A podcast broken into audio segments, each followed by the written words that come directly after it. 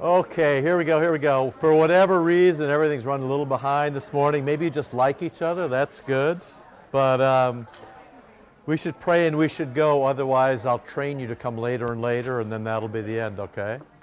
Hey, wherever you are, fold your hands, close your eyes. Here we go. Lord God, Heavenly Father, you've gathered us from out of the ends of the earth to make a people who serves you. Grant the increase of your Holy Spirit that your name is glorified among us and that all who sit in darkness are brought to the glorious light of your Son through Jesus Christ our Lord. Amen. Hey, good to see you. Thanks for being here. We got scads of stuff. All of a sudden, there's, there's a bunch of stuff to do. You know, all the, the relaxation of Epiphany is almost over.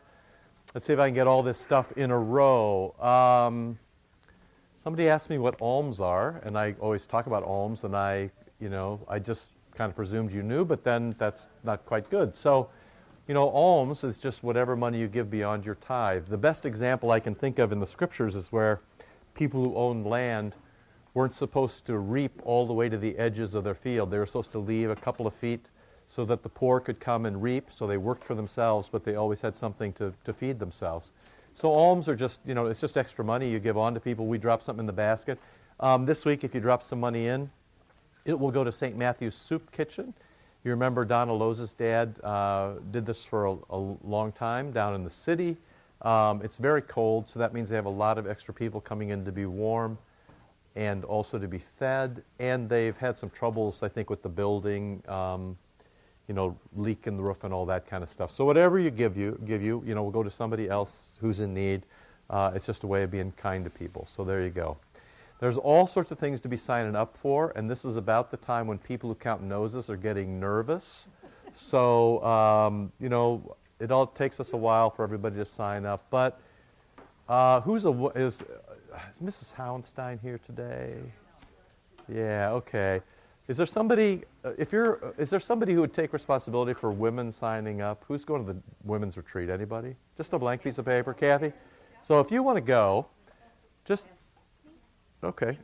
Oh, I sorry, you came up. I, that's right, you were working that. Sorry, Kathy. We traded you for a uh, first round pick and a player to be named later, and a million and a million bucks. So, um, if you're going to go to the women's retreat, now is the time to sign up. So, if you see Nancy, that would be fantastic. I think the deal is, I think it's 30 or 35 bucks. It's a little more if you want to stay overnight. Is that right? Yes, Don't have to stay overnight if you want to. Money should not be an issue if, uh, and it's a great thing to bring your friends to. These things are great things to bring your friends to. They're utterly non-threatening. This will be this will be a great thing. Don't let money be an issue. If you know somebody who doesn't have enough money, just get to me. We'll take care of it. It's no no trouble. So, if you're going to the women's retreat February 28 and March 1, sign up. I look like David Scare in the pulpit. Uh, I look uh, uh, sign up with Nancy. Okay, men's retreat. Who's got the board for the men's retreat? Anybody? Do I have somebody? Zeller, where is Zeller, young Zeller? It's like, it's like the, the sheep who have lost their way this morning. People are scattered, but I think they all like each other. You want to do it? You're the guy? You got it? You got a, got a sheet, you guys? Hopkins, you got a sheet? Are you the guy? Hopkins is the guy? So Hopkins is leaving now, so offended he is. All I'm asking you to do is be a Christian. Give me a break. Okay, so here's the thing if you want to go to the men's retreat, however the men finagled this, theirs is free. I don't know. We got to get with the women. They got, um, but the men's is free unless if you're just going to the retreat, it's free. If you're uh, if you're just here to Dean Wenthe, I think even I think even beer and breakfast is free. So you can't beat this. If you're staying overnight, I know this is you, how much better could this be? Food and beer and Dean Wenthe. So here's the thing: bring a friend. If you're staying overnight, then find a roommate, and it costs a little bit of money. Okay? And we changed our location. We're going to the Hilton right down by 88, okay? So when Hopkins comes back through the door, sign up, boys, it's time, okay? Don't, don't put it off. Then the carnival thing. All right. Uh, we need, Brenda needs you to sign up because she's engaging a caterer. So, you know, the four of you that have signed up, thank you very much. No, it's not like that. But, um, you know, if you're going, you know, and people tend to sign up late, but really, people who are responsible for guessing how much food and daycare, daycare to provide and all that, if you could talk to Brenda, that would be fantastic. And the meal, Strutzel, in behalf of his wife, will do the meal thing. I was stunned to have somebody say to me, I really was last night, I got meals for eight, for eight weeks from St. John. I mean, that's the kind of thing people don't talk about. That's a stunningly cool thing. that somebody who was ill got meals from you all for eight weeks and nobody talked about it. It's kind of cool you didn't talk about it. We probably should talk about it a little bit. Because it encourages people then to do it. Like, it, it can't be that, that hard because there are enough people that you can do it for eight weeks. You know, it's just so nice. If you can't cook, you can dial, you know, order online from Domino's. It's not that hard. You just put in your credit card rather than somebody else's. It's easy. Okay? Not to, all right, so there we go. One, two, three, four things to sign up. Sign up now. Please sign up now. You'd think you'd hardly know we weren't in a paperless, paper worldless age. Okay. You go to hell, we don't have a pen. You go to. Thing is, man, here's the reason you should go to hell because I give a pen every week and it never comes back. Every week I load that thing with a pen. Every week it comes back without the pen. Who is stealing the pen? You do go to hell for stealing. Don't know a thing about it. All right, all right. That's what people always say when Yeah. they sinned. Right. Okay. Just kidding about the hell. Just kidding. Just kidding. All right. So, um, all right. A little cleanup from last week, and then we'll go this week. Questions about anything? yes, Mr. Yonker. Uh, so last week you, you closed by talking about, uh, I would say like a, um, I don't know, kind of the, the extreme version of sloth. Yes. People who need um, uh, professional care Yes. uh, and what to do if they're in that situation. Yes. How about uh, those who love who need that care and, about needing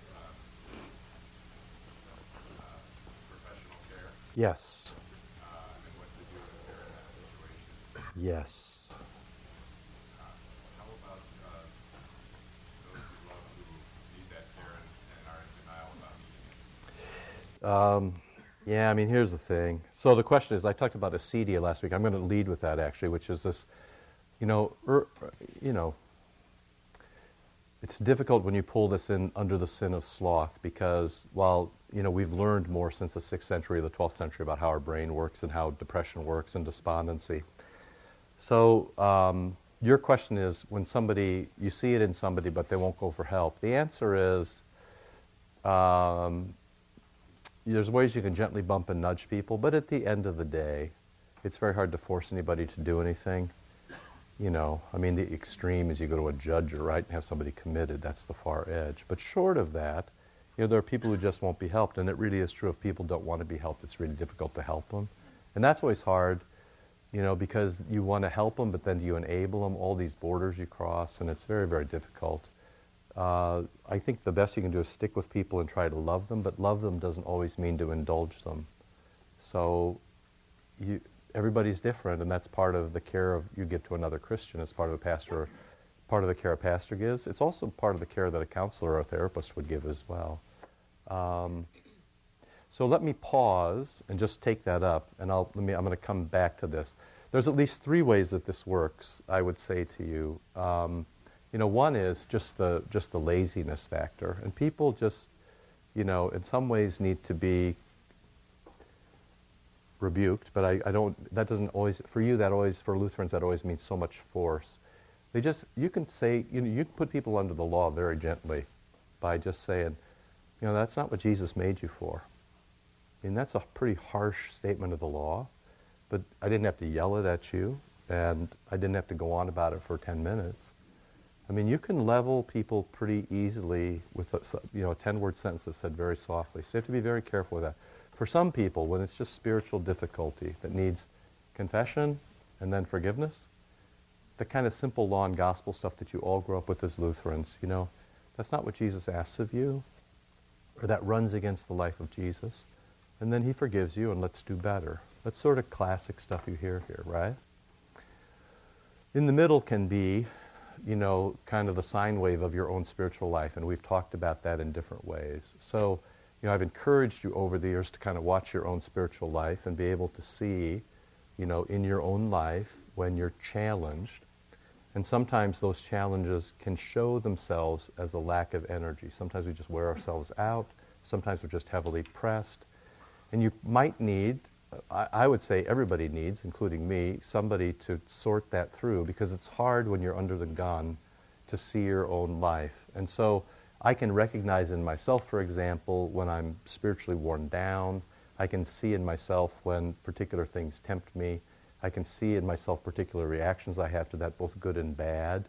And I know uh, when I can control my own circumstances how to repair myself, but um, often I can't control all the circumstances about me, and I need repair from outside, from other people, whether it be a confessor or encouragement from somebody or just somebody to kind of bear the load. So, and one has to be careful because if you don't do that, then what happens is you become inactive. And if you're inactive, you're not useful to anybody. The far edge of this is when the chemicals in your brain change, when the patterns are so ingrained over years and years and years, when things just seem dark and you don't know what to do. That's the far edge. And that's where I was talking about people need to get help, really professional kind of help, and really beyond, um, often beyond what a pastor does. I don't do what a counselor does. Um, so my advice to people often is, you know, go see a therapist, and if it's bad enough, go to the emergency room. I mean, uh, I, you know, because those people are trained to level people out so that we can help. The other thing I'll just say is it's very difficult to give pastoral care to somebody who's, has mentally, who's mentally ill in any form, or in some ways has a disease that's debilitating. One of the first things I learned here when I came to St. John was I was working with somebody who had um, MS, and I didn't realize that that kind of kind of kinks the wires in your head, and it's hard to think logically. And I was working, with, and I was trying to figure out this doesn't seem to see, it doesn't work. And then I kind of got some help, and they're like, yeah, one of the it scrambles your brain, among other things.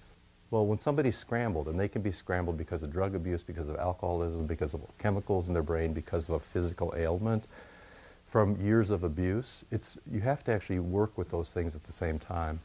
Otherwise, simply saying to people, as so often Christians do, Jesus loves you, why don't you get better, is really not very helpful, right? But you, it's this combination of where body, soul, and spirit and mind, and all those things need to be worked with. I've told you the story before of, you know, um, uh, you know, Mother Teresa. We talked about this. She had these bouts of spiritual darkness, and you know, there was a story that was, you know, widely reported and then kind of hushed up, where she was checked into a hospital, and kind of a local priest took it upon himself to conduct an exorcism on Mother Teresa. And when then, when people found out about that, people were horrified. One is because classically for an exorcism, you always have people have a physical exam first, and second, you usually have a bishop's permission or you have some higher up. So you know, kind of this guy like got way over out over his skis, you know, um, which we try not to do, right? We try to. So so I want to be careful. I don't want you to. What I don't want you to do. What I did want you to do was try to understand how these deadly sins are talked about what I don't want you to do is start looking around the room and identifying deadly sins in other people. You'll have a whole summer's worth of homework if you just look at yourself, okay? Um, but in these kind of situations, it's a legitimate question. Sometimes you have family members and you say you really need some help. But honestly, and if you've ever talked to anybody who's been engaged in addiction or had needed mental health care or even needed to come to church, at the end of the day, you know, you can't force anybody to do anything. For a very short period of time, you might be able to force somebody to do something, but it's very difficult, okay? So try not to lean, this is more an awareness thing than a lean on thing, and it's certainly not an encouragement for you to go out and hang up your shingle, because when it gets at this point, you know, refer, refer, refer, okay? Questions again? Just a little more about that? I just wanted to make you aware that the church has always engaged this, and so you know we're not. It's not unknown to us, but we do get help when we need it. Karen, my friend. I don't know if I want to say this right. Well then, okay. Well, okay. Often, in my in my work with blind outreach, Yeah. often denial is a symptom of the disease, Right. and it has to be um,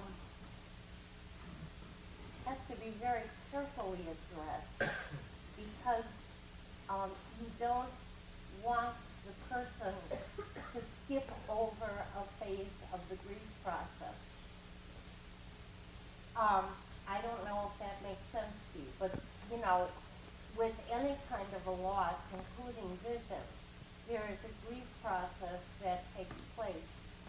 You don't want to skip uh, step over any of those phases.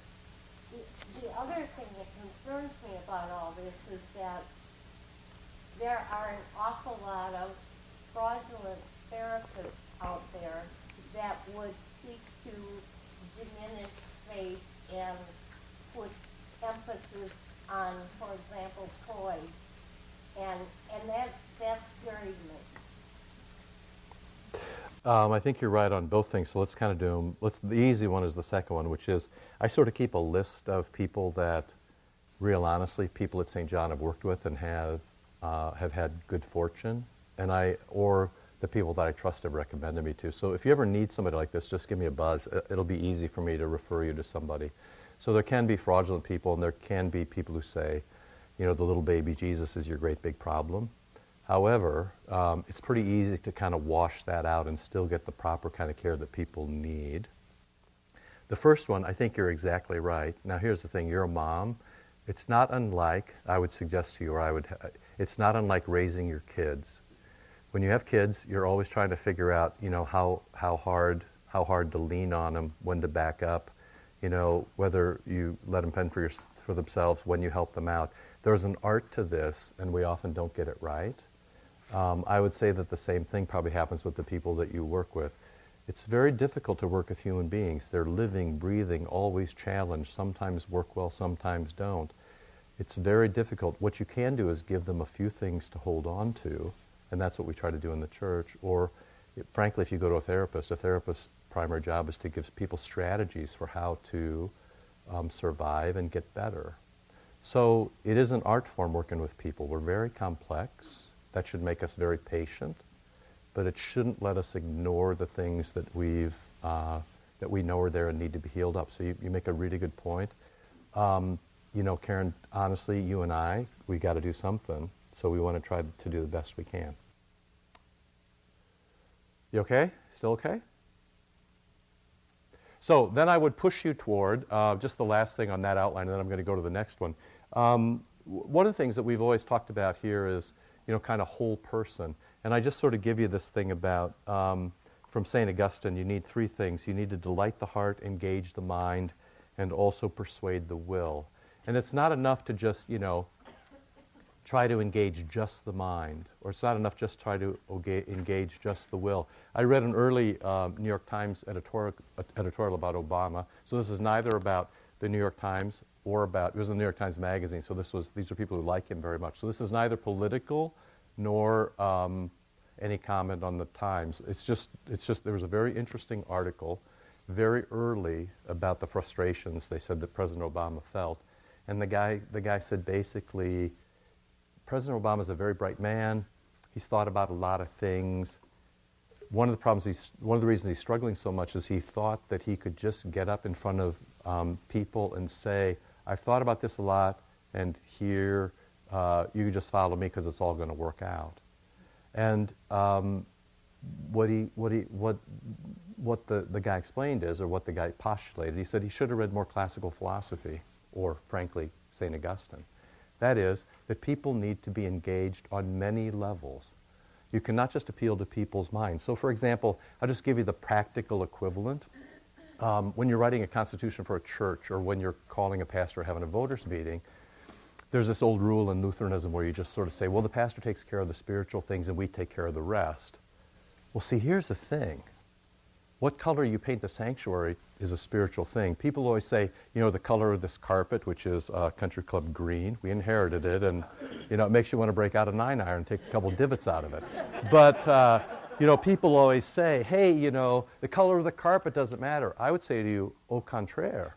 You know, the color of the carpet matters when I can remember, you know, when we were having meetings about the sanctuary, one of the ideas that was floated by, you know, a person who wasn't um, sort of given to beauty was we should have some noise muffling mechanisms so to keep the reverberations down. So, you know, the, so that, of course, that makes, that's the sort of thing that, that makes musicians blow their brains out, right? Um, you know, you have to, so there's this, there's always in everything you do, everything you do has a spiritual component because it always appeals, you know, to the soul as well. And so in some sense, there isn't anything that's done in a church that's not a pastoral or spiritual concern. On the other hand, a pastor shouldn't do everything. That's not a good use of your pastor. So you have to have this combination of how you figure out how people work together. People rise to the level of expertise, but they also realize they're always, and this is the key phrase, in service to the church. That everything you do is in service to Christ and the church. In service, in service, in service, in service. And I probably should also say that it's in service to Christ and the church, okay? Nobody performs, nobody rules, nobody gets their way. Everything is in service to Christ and everybody else in the church. So everything is in play. However, we all have to give way when somebody knows more about how to build a pipe organ, how to paint a wall, how to design flow, how to hang a dartball board, whether you should throw your darts like this or like this. There are people in this congregation who can tell you that, Mr. Scheit. Is he back? There he is. Okay. Did we did we did we send the dartball? Are we recruiting for dartball too, in addition to all the other things we're recruiting for? So if you want to play dartball, see Mr. Scheit. Okay. Are you good? So these are real live questions. I'm not trying to, and I can't actually, um, I can't actually, you know, do kind of personal care in a public venue. But I just sort of put out there that um, all these things are, uh, you have to deal with people as they are. You have to deal with all of the person, and it's extraordinarily complicated. And when somebody is better at something than you are, give way. Let me just also say that if you're the person who is put in charge of somebody who's better, get the job done because there's a lot of people dependent on you. Okay? So just, you know, all those things kind of play together. Now I might be far afield from sloth. I need to pull back. You okay? All right, now I'm going to go to where we were today. So um, the next thing is this notion of might or fortitude. So I'm at number nine. This is the new piece that was handed out to you today. Okay, so you know the text we've been working with. These are gifts of Christ that are then given onto his church that are actually given onto you. Um, Isaiah 11. And these things have been talked about, you know, throughout all the New Testament, but this is one of the primary passages. So the Spirit of God shall rest on him, but then you're the church, you're the body of Christ, and so it rests on you. Or you're baptized, so Christ lives in you. So these are in you, right? And the Spirit of Christ, the Spirit of the Lord shall rest upon him, the Spirit of wisdom and understanding, counsel and might, knowledge and fear and delight. So we've been working backwards through the list and we're to this notion of might. I'm at point number two. In the Old Testament, this has the sense of strength, of course, strength, but interestingly, also of mastery. And see if you can hold those two things together. It's not just strength, it's not just that you can push people around, but there's mastery. There's, you know, sometimes you do need to exert your will, but that's very rare. You know, Jesus, you know, a, a, a, bruised reed he will not break, you know, a smoldering wick he will not put out. Jesus was exceptionally strong, and yet rarely was that, did that, engage people in a way that crushed them. In fact, not on earth, right?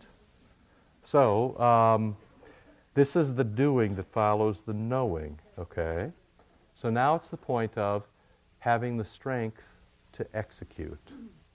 Now, I just gave you as, uh, I thought you might need a text or two. I gave you 2 Corinthians 4. If you just want to push to that, um, I just want to remind you of a couple of things from 2 Corinthians 4.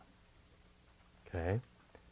So we have this ministry by the mercy of God, this diaconia. We have this ministry, this diaconia, where you get deacon and deaconess. It's the, it's the word for service or service in love.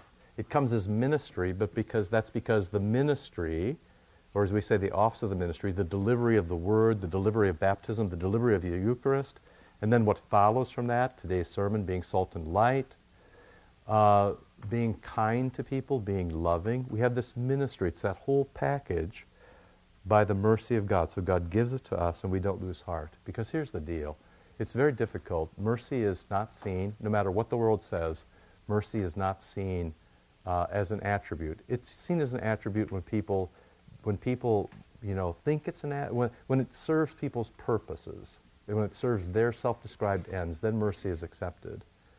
But, um, you know, when it doesn't, people appreciate the force that gives them their way. Okay? So, you know, be careful, you know, because this is going to be difficult for you. When you renounce disgraceful, underhanded ways, you refu- refuse to practice cunning or tamper with God wor- God's word, you know, when you refuse to live like the world lives, that's going to be extraordinarily difficult for you. Okay? Now, I just note for you the key words that are used in this text. You know, by every statement of truth, verse 2, right? Or, it is God who said, Let light shine out of darkness, verse 6, who's shown in our hearts. So you start to build a vocabulary for how you talk about this. You, we have this treasure in earthen vessels.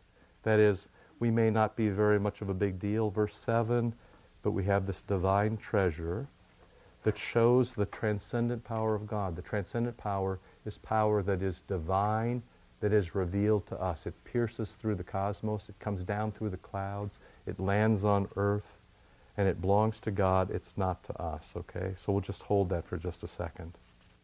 So basically, um, we finished up with knowledge. Knowledge tells us what to do. Now, whether we can have the courage to do what is right. I'm turning the page. So, might or fortitude is this divine energy that Jesus gives us so that we can follow Him. And we've talked about this for weeks and weeks, 1 Corinthians 12, about how the Holy Spirit comes, and when He comes, He doesn't come empty handed. When He comes, He comes as energy. Okay? Might or fortitude is divine energy for following the way of Jesus. It is the strength to actually do things, you know, to choose good, to flee evil, even if you have to suffer. And it is the strength to survive these cosmic battles of holy, what is holy, and what is demonic. Okay? Now, one of the interesting things that I would ask you, and I've asked you in the past, but I'll ask you again and again to observe this, is that might or fortitude in the church is exercised best when it is exercised with calm. Okay? Disorder and chaos are always the mark of the demonic. Calm order is always the mark of the Lord. So what the first thing the first thing that happens in Genesis is the Lord comes to the tohu wabohu, the chaos, and he gives it very calmly by speaking. He doesn't hit it, you know, he doesn't curse it, he doesn't kick it around. By speaking very calmly, let there be light, and there's light. That's not unlike when Jesus says to the blind man, now you can see and he can see, or when he says to the bread and the wine, this is my body, this is my blood, very calmly, even in the face of stress, this calm fortitude, strength, might to do what is right, to do what's merciful, to do what's good. And so I give you the text there, you know, be sober minded, be watchful, you know, be sober minded, which is, you know, not chaos, not drama, you know, sometimes people run around churches like their hair is on fire. That's not the way of Jesus. You see Jesus get exercised that way in a very few situations. Maybe the cleansing of the temple. You know, there's a couple others you probably, and Jesus does get righteously anger, but as we've talked about in the past, righteously angry. But as we've talked about in the past, you probably should leave that to him because I don't know human beings who are very good at it. Uh, we're not very good at it. We, we, we spew it all over the place and we don't let it die. You remember, let, don't let the sun go down and you're angry. You have about one day to be angry, not more. It needs to be well directed the way it was with Jesus. So, what would be more fruitful for you to concentrate on is how to exercise the might that's been given to you in a calm and orderly way. For example, when they're nailing Jesus to the cross. And his response is to give them the most powerful thing he has, which is the forgiveness of sins. Father, forgive them. They have no idea what they're doing right now. Okay? That's response to a chaotic and stressful situation with a great deal of power. You remember, for example, when he's on the cross and they taunt Jesus, if you're the Son of God, come down. You recognize that as exactly the words that the devil said to Jesus in Matthew 4 when he tempted him. If you're the Son of God, then turn these stones to bread. It's the very same words that Peter used um, in Caesarea, Caesarea Philippi when he said, Jesus says, now I'm going to, we're going to turn and go south. I'm going to go to the cross. And Peter said, that will never happen to you. And he has to say, get behind me, Satan. It's the very same words that come out of Jesus' own mouth when he says, is there a different way that we can do this? This cup can pass for me in Gethsemane. I mean, he takes those words on his own lips and then he destroys them by going to the cross. The very same temptation he faces when they say, If you're the Son of God, come down. Jesus, in each of those cases, chooses a calm, strong reply that keeps the order of him as the second person of the Trinity and God incarnate. He keeps the order of Jesus Christ as light and truth.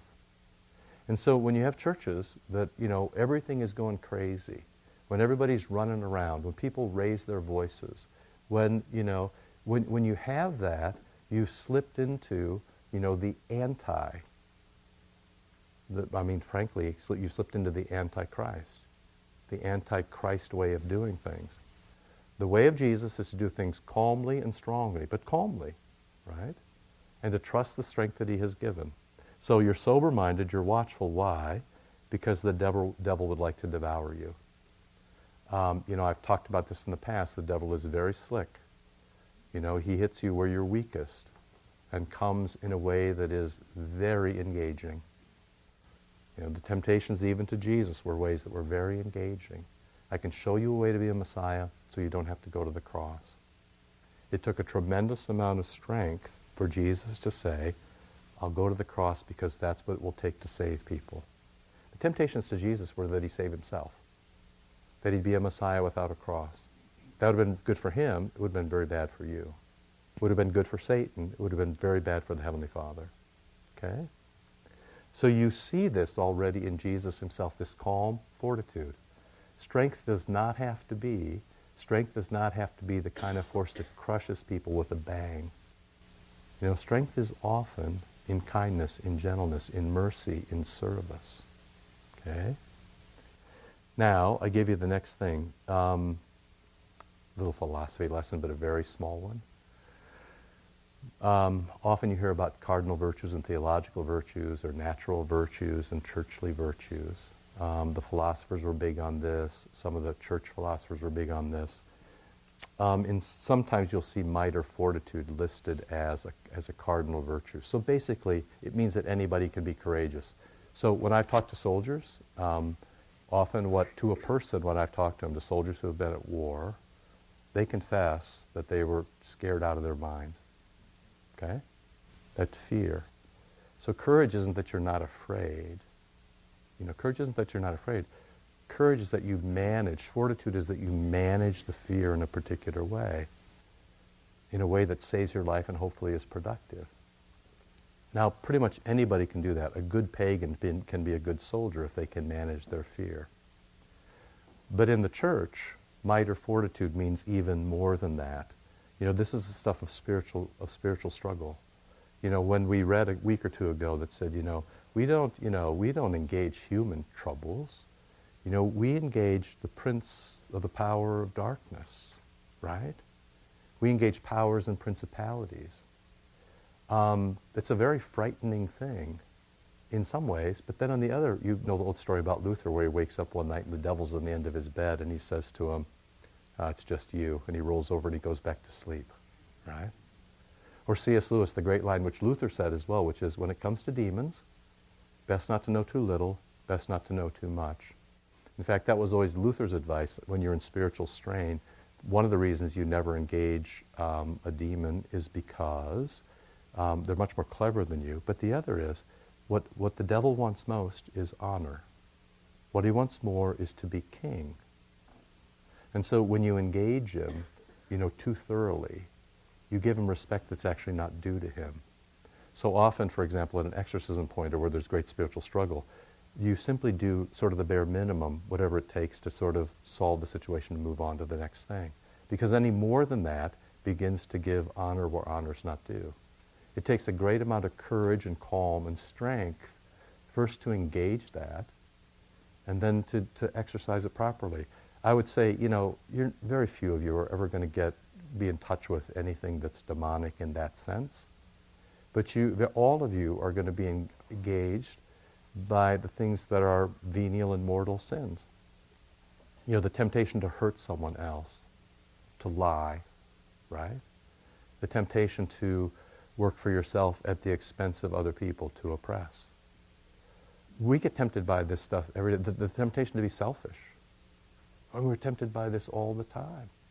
Some of you have one thing, some of you have others. I have some things, some things I don't struggle with. Sometimes, you know, when the things I'm struggling with, sometimes there's other attacks. Those don't work and sometimes they return. Most people I talk to, if they've paid attention to their spiritual life, can find three or four things over the course of their life that it really troubled them. And those things come back again and again and again and again if they pay attention to their life. The, the fortitude, the might is to engage those things, to know they're coming, and to engage them in a way that doesn't lash out at other people, that doesn't hurt other people. Father, forgive them. They they're just clueless about what's going on.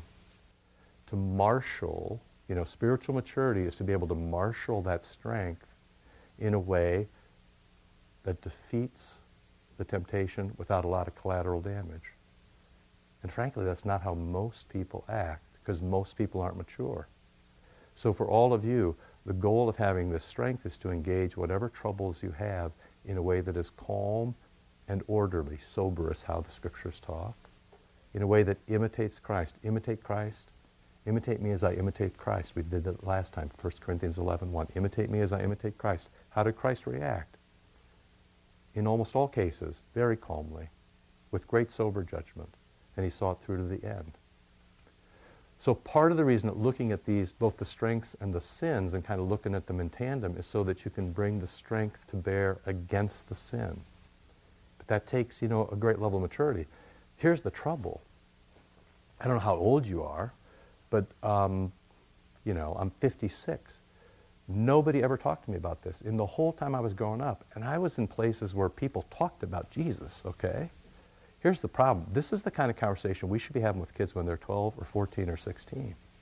Because if you have to wait till you're 40 or 50 or 60 to do this, these are things that are learned by practice. And if you don't practice them over the course of the years, you don't get better. And if you don't get better, the world around you doesn't get better. This accounts for my impatience so often, you know, when I talk to you and frankly when I talk about the church. Because it's extraordinarily clear what Jesus asks us to do. And we, we, you know, we can muddle through our lives. We can just kind of get by, you know, and kind of be at church. You can just kind of be any garden variety church and kind of get by. You know, I had, a, I had the saddest experience. I, I, just, I had a, a very fine person who was visited church. I'd had this person, I'd been engaged. I don't even know how the name came to me. Somehow the name came to me, and we sort of keep track of people who are interested in the church, and we talked to them. And I, I very, finally, this person showed up, and well spoken, well dressed. You could put the person in the middle of this room, and it would be like they'd been here for 10 years. And then, you know, I don't too much, but then the person didn't come back. And we had a very good couple of days. I mean, you engaged this person, you know, families, and, and I, I called and I sort of said, um, and over the years now, I don't take this as personally as I once did. I called and said, you know, you know, you didn't come back, and you know, I know we're not everybody's cup of tea. I'm not everybody's cup of tea, but I'm just curious what it was. And the answer um, was, we think that you demand too much of us.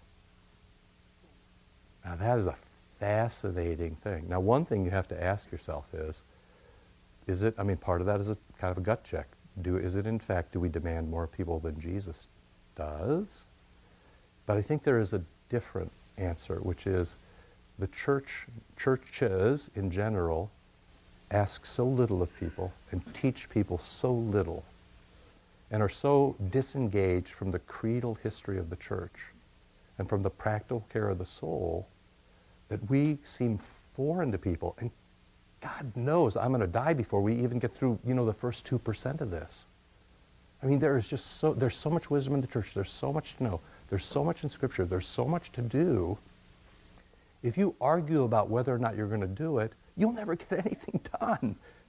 You know, at some point, you just got to hike up your skirt and say, here we go, right? I mean, this is what we're going to do. And that's what, that's, what, that's, what, that's what fortitude is this notion of courage or strength applied to what's in front of you. At some point, you know this in any aspect of life. At some point, you just have to say, here we go. Now, the thing is, is it's a particular thing. You can't just translate the skills, especially the skills of force that you bring from the outside world, because it looks very different in the church. So the great challenge is to be strong and yet to be gentle. You know, to be mighty and yet to be kind to engage people but not to break them. It takes, it takes so much, and to work with people who sort of don't maybe want to be worked with. That's why the answer is the best witness you can give is to imitate Christ in every aspect, because that's what Christ did. Christ came and he was extraordinarily strong, right? extraordinarily strong, and yet he was the gentlest per, per person that ever lived. You know, a, a bruised reed he will not break, a smoldering wick he will not put out. Calmly, soberly, mightily, gently, all those things bundled up together. And so, um, you know, and I'll just give you this, this last thing, and then we got to go, I think. But, you know, this last thing at the bottom of the second page for though we walk in the flesh, you know, we're fleshly people, never fool yourself and think that you're only waging war against the flesh. We are not waging war against the flesh. For the weapons of our warfare are not of the flesh. So read that as the stuff you use in your everyday life doesn't simply translate into the church. Because in your everyday life, you've got earthly problems. So you, you, lose, you use earthly force in earthly ways. Okay?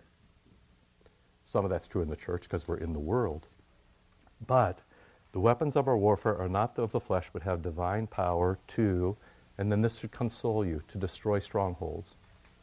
So Jesus' gentleness is stronger than Satan's strength. That's the point.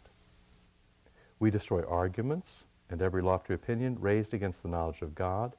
And then this is the thing. And we take every thought captive to Christ. Take every bit of your life captive to Christ. So this thing is impossible for us on our own. Um, on our own, we'd be destroyed. But, um, you know, with this gift, you know, we can not only survive, we can do some good. It's extraordinarily important. It's just, it's so important. It's so important for you to stay the course. It's so important to do just the basic things that Jesus asks. Because I got to tell you, we're just sort of at the basic course. I mean, we're just getting going. You know, we're just, I mean, it's just, you know, we're, com- you know, if you compare yourself to other people, but then Jesus, you know, Paul says, you know, never compare yourself to other Christians. So we don't.